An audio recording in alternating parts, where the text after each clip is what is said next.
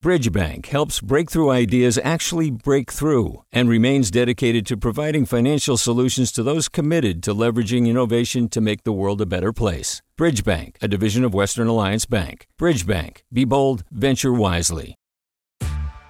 Hey there, this is Brittany Luse from NPR's It's Been a Minute. KQED's podcasts like The Bay, Bay Curious, Mindshift, Right Nowish, and more all tell the stories of the Bay and beyond with reliable, human centered journalism.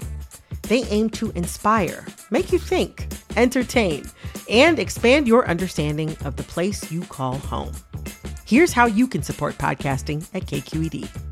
Showing your support is easy, and you can join Brittany in supporting KQED Podcast too at donate.kqed.org slash podcast. That's donate.kqed.org slash podcast from KQED.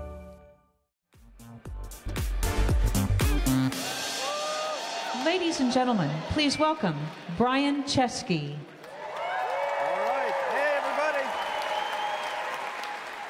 The Bay Area's biggest tech companies have these huge events where the CEO gets on stage and introduces new products and makes grand statements.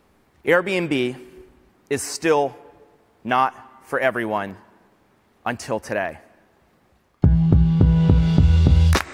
A lot of these tech founders started out saying they wanted to make the world a better place, and some of them even think of themselves as politically progressive. Today, can a tech CEO truly be progressive? I'm Devin Katayama. Welcome to the Bay.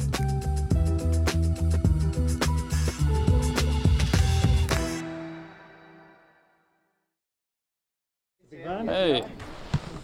Nice to meet you. Nice to meet you. Cool. How you doing? Like they're Good. keeping you busy, huh? Sam Harnett covers Silicon Valley for KQED.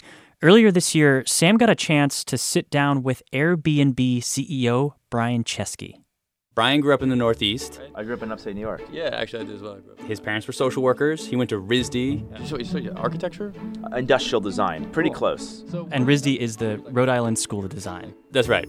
I went to art school which is a school that's known to have a pretty progressive vibe. All my parents wanted from me was to get a job with health insurance, and I was a designer. I wasn't supposed to be like at any interviews whatsoever. I'm supposed to be behind the camera, like far away from cameras, making things. So I'm thinking, how do you go from that to being the head of a company that is being criticized by progressives? You know, our mission is that everyone can belong anywhere. And we've done the anywhere part, but Airbnb is still, for some, an alternative way of traveling. Until today. When Brian Chesky first started Airbnb, what did he think the company would be? When he started the company, he didn't even want to charge for it. I was like fairly personally, you know, um, progressive when we started. I w- didn't even really initially want Airbnb to have a business model. The guys he started the company with convinced him, like, hey, well, we could just have a payment system, take a percentage, and then suddenly, wow, host can charge money and then we can take a little percentage and it would be a great business model. So that moment right there, this is the moment when I feel like it changed from, you know, whatever he went in thinking about Airbnb being this free service to now being I don't even know how many millions, billions of dollars. Thirty-one billion bucks. All right, there you go. To me, to being that big and that powerful of an institution, did he say anything about whether he's been able to keep his progressive values? I think you can hear the conflict in the tape. I was very progressive at the time, and I mean, I still in many ways am, but you know, um, now I'm running a giant business. I don't know if that's a contradiction or not, but um, I. Uh, I think you can hear him trying to uh, struggle with how to answer this question. I felt like all of us, in, uh, we started the company in 2008, summer 2008. This is a company that made its big debut in 2008 at the Democratic National Convention in Denver.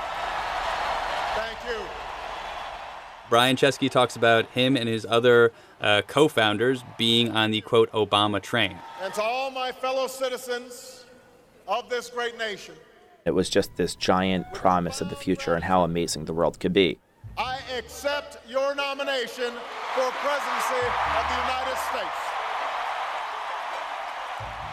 This is a guy who, at the time, you would think is is identifying as pretty liberal, pretty progressive, pretty you know, pretty leftist. By the summer of 2008, they're ready to start meeting investors.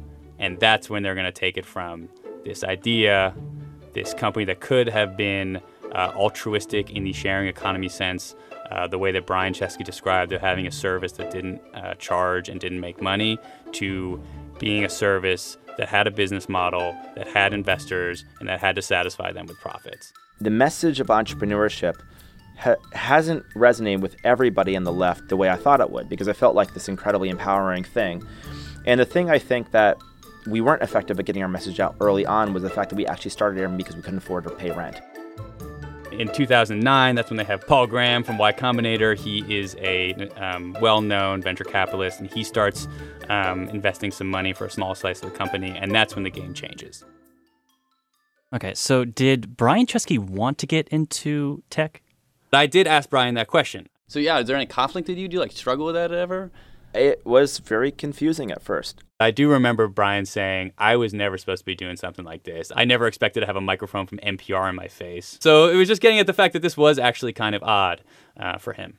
I also just think that um, once a company becomes a certain size, then, um, you know, it's uh, not uncommon for there to be a perception of conflict of interest. Well, I decided to ask him uh, what inspires him intellectually. And what I was kind of hoping to get at is hey, you're the CEO of this huge company, and it has all of these effects on society. So I asked him, who do you look at as kind of intellectual inspirations? And he chose three people Walt Disney, Steve Jobs, and Bob Dylan.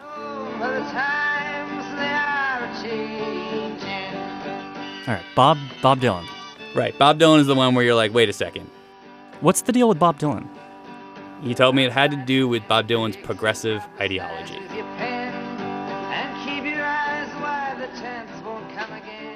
I mean, I found myself in the interview thinking, what would Bob Dylan uh, think about the CEO of a company that was worth $31 billion? What would Bob Dylan think about that? You know, and honestly, who knows what Bob Dylan would think about anything? Well, what do you want me to say? Well, I don't understand why you. Uh, well, what do you want me to say? To, do you want to say uh, uh, who, who, what do you want me to say about it? Well, you seem almost embarrassed to admit that you're to talk about. Well, I'm not embarrassed. I mean, you know. What I heard is like, this is someone I identified and idealized as a child. This is someone who's associated with my community and where I come from. But a lot of kids at RISD are listening to Bob Dylan.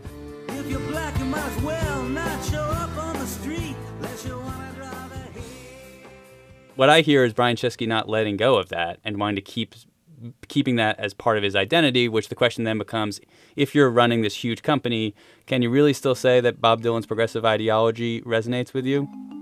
Or if it does, is it true?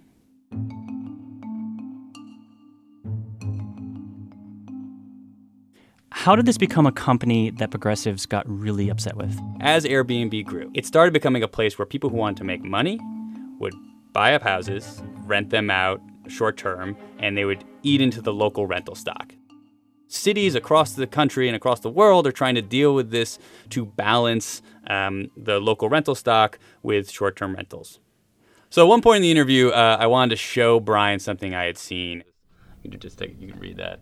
It was a little flyer that I'd seen uh, taped up in San Francisco, uh, in Chinatown. Do you have the flyer? Yeah, I got this flyer, so I'll, t- I'll read it to you. Right. It says uh, it's it's a yellow flyer, and it says, "Dear Airbnb tourist." Your vacation short term rental has led to the eviction of Chinese immigrant families. We have survived the 1882 Chinese Exclusion Act, two world wars, the 1906 Great Quake and fires, and the 1989 earthquake, but now our lives, our schools, our grandparents' homes, and social fabric are being destroyed. Airbnb is destroying our home. Have a nice visit in Chinatown. Whoa. So Rowdy. So I s- okay. I, saw I showed this to, to Brian. I was Huh. like, here, this is you know, maybe you think this is hyperbole, maybe you think this is over the top, but this is the criticism of your company. Like, what's your reaction again to like personally, like when Yeah. you see things like that and having to have that, you know, to to have that criticism? Well, listen, I mean, I want Airbnb to strengthen neighborhoods we're in. When we started Airbnb, we thought of ourselves as a platform, and we thought this is a platform that's going to do good. I think it's mostly done good. I say mostly because whenever you make something that's huge, there's unintended consequences. He thinks some of the criticism is overblown. Is it possible to be CEO of a tech company and to maintain consistent progressive values? What you see is a kind of a split. You see them being very outspoken and vocal on social progressive issues. I mean, you had the CEO of Lyft uh, donate a, a million bucks to the ACLU. You had Marc Benioff give a donation to an organization that's, that was trying to reunite families at the border. You have Tim Cook of Apple. he's coming out very strongly uh, in support uh, of progressive social issues. But what you don't see is strong support of progressive issues when it comes to class and economics. Sam, damn, thanks. Yeah, thanks. KQED's Sam Harnett covers tech and writes a lot about how the industry is changing the way we work and live. The Bay is a production of KQED Public Media. We drop episodes three times a week on Monday, Wednesday, and Friday. And if you like The Bay, please tell a friend about us and be sure to rate us and leave a comment on Apple Podcasts. It really helps to get the word out. I'm Devin Katayama. You've been listening to The Bay.